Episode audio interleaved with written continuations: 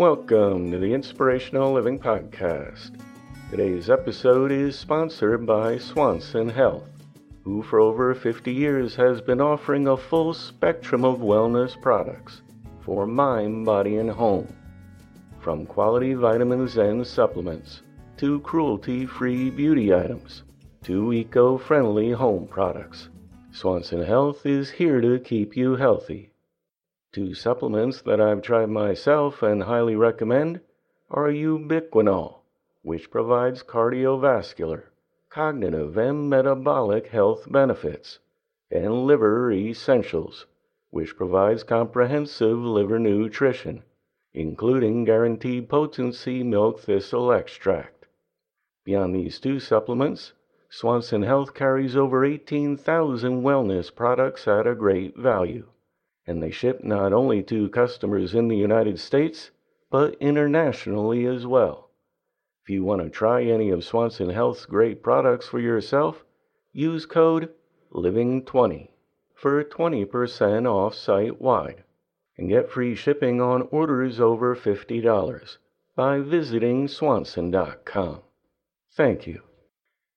Today's reading was edited and adapted from Personal Power by Keith J. Thomas, published in 1917.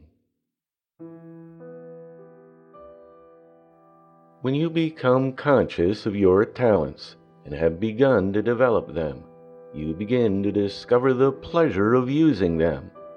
To the person who is mentally active, everything in life is interesting. You derive pleasure from the sight of the countryside because you can see its wonders as well as its beauties. All the world is full of marvels to you, and when you walk abroad, it is as if you walked with God and shared in the joys of all creation. Suppose for a moment that the universal intelligence had been mentally lazy. This world of ours would still be a chaotic mass, devoid of life and matter. You not suppose that the Creator rejoiced when it saw the many wonders which its effort called into being? Suppose again that the Creator grew tired.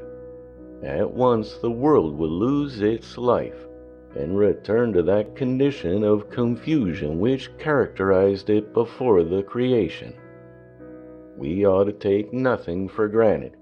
Every breath we draw, every child that is born, every flower that blows, should remind us that the supreme force which governs our lives is ceaselessly caring for the work of its mind. The sun that rises and sets, the restless sea, the cool breezes that bring us rain, as well as fragrance and health, the marching of the stars at night, should all remind us that there is no obligation upon God to work for our benefit. All life and all beauty is a gift due to the unceasing work of the great mind, and the least we can do is to work also and create in our turn. It is only when we work that we get more into harmony with the infinite. It is only by labor that we can live and eat in the sense that unless we create, we are not reaping the fullness of life and are getting no real satisfaction out of it. In this way, the work that we do is an indication of our state of mind. The person whose work is irksome is a mental drone. A mind that is strong and active finds all labor pleasant even if it is of the kind which is generally thought to be drudgery. I was much impressed on one occasion with the saying of a man whose work was most monotonous. He remarked that although he had to do the same thing over and over again, he prevented the labor becoming irksome by simply forcing himself to become interested in it. And he accomplished this by striving to do the work more perfectly every time he was called upon to perform it again. Just as the person who uses their eyes can see beauty where another person will see only ugliness, So the one with mental alertness will discover interest in uncongenial work. Unless you really are engrossed by what you do, you cannot concentrate your mind upon it, and consequently you cannot do it perfectly. By sitting down and complaining that your labors are drudgery, you cannot do good work and instead of qualifying for a variation in the form of something better, you actually run the risk of keeping yourself in the state which you complain of. Put the joy of creation into everything you do. Let it be worthy of your mind, and let it be done as perfectly as you can do it. If your employers cannot use you to better advantage, fit yourself for more congenial work elsewhere. It is your own fault if you complain. The remedy is always in your own hands. Complaints are signs of weakness, and if you are in a chronic state of dissatisfaction, words will avail nothing. Only by your own actions can you alter your own conditions of life. If you are busy complaining when you ought to be busily acting, you are likely to complain until the end of the chapter. How can you enjoy your leisure if your mind is brooding over your grievances? Instead of railing against circumstances, you should take yourself to task because you allow your environment to worry you, and because you are not forming some plan which will eventually improve your state of mind, as well as your state of work. When I first went to work, my boss said to me, You will find that you have a lot of uncongenial work to do, but you must do it as cheerfully as the work you like doing. Every day's work brings to every person an amount of labor which is drudgery, if not worry. You can increase the drudgery or decrease it, according to the frame of mind you adopt.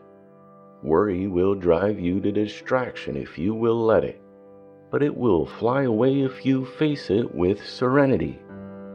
When you are tempted to sharp words or feel worried, just pause a moment and pull yourself together.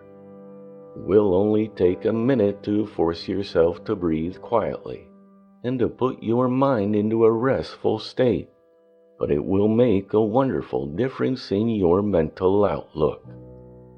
The windows of the mind often get blurred by worry and discontent.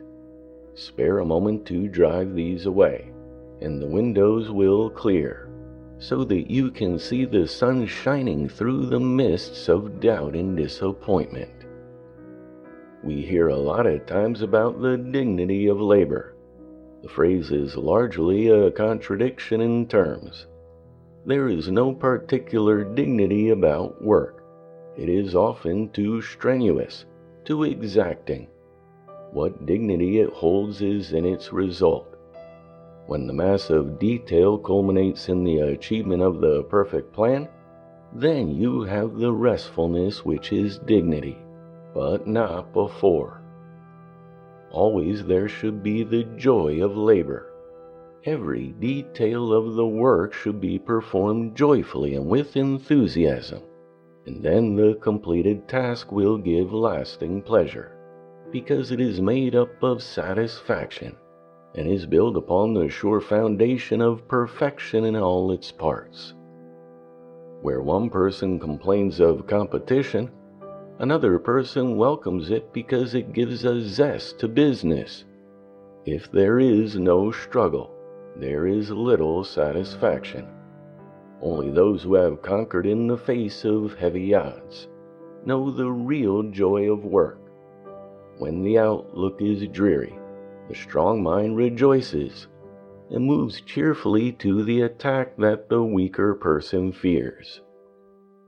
Have you ever thought that when you get difficulties to solve, you are to a large degree meeting with less opposition in other directions?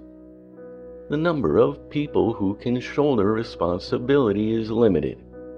As soon, therefore, as you attain to a responsible post, which tries your nerves and resources, and brings you worry, you have less fear from opposition because the mass of people do not compete with you. The higher you climb, the fewer your competitors are, and the more your real worth is seen. Only keep your mind exercised. Trust your judgment. Use your experience, and you will have little to fear, so long as you meet your daily difficulties in the glad spirit of the born conqueror. In some offices, you will see a sign hung up What is the next thing? This is a constant reminder to be doing something, and it is a great success secret because the more you do, the more you become capable of doing. Some people are slow and sure, others are fast and uncertain.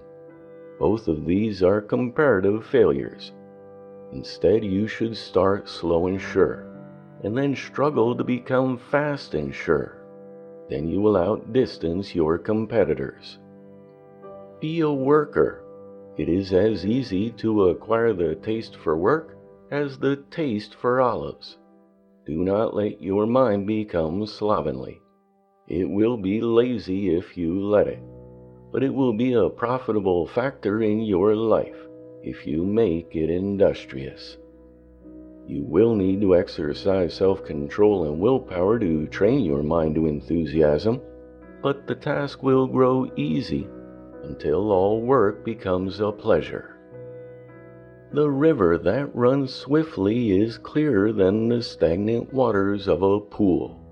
Do not let your brain get muddy. Use it to its utmost capacity. And while the days come on swift wings, they will bring hours of pleasure that the human drone can never know. Work well done spurs you on to better work and larger spheres of achievement. It opens up new fields of knowledge and reveals unsuspected sources of power. But when you sit down and do nothing, all the wonders of the world are a sealed book to you. There are unexplored regions of your brain that only work can reveal. You have not the faintest idea what you can do or what you can learn until your work enables you to discover it. The world, with all its mysteries, all its resources and prizes, all its promises and achievements, lies before you. Others are finding them out and rejoicing while they labor. The road lies open before you. Will you seize the opportunity or leave the work and its reward to others?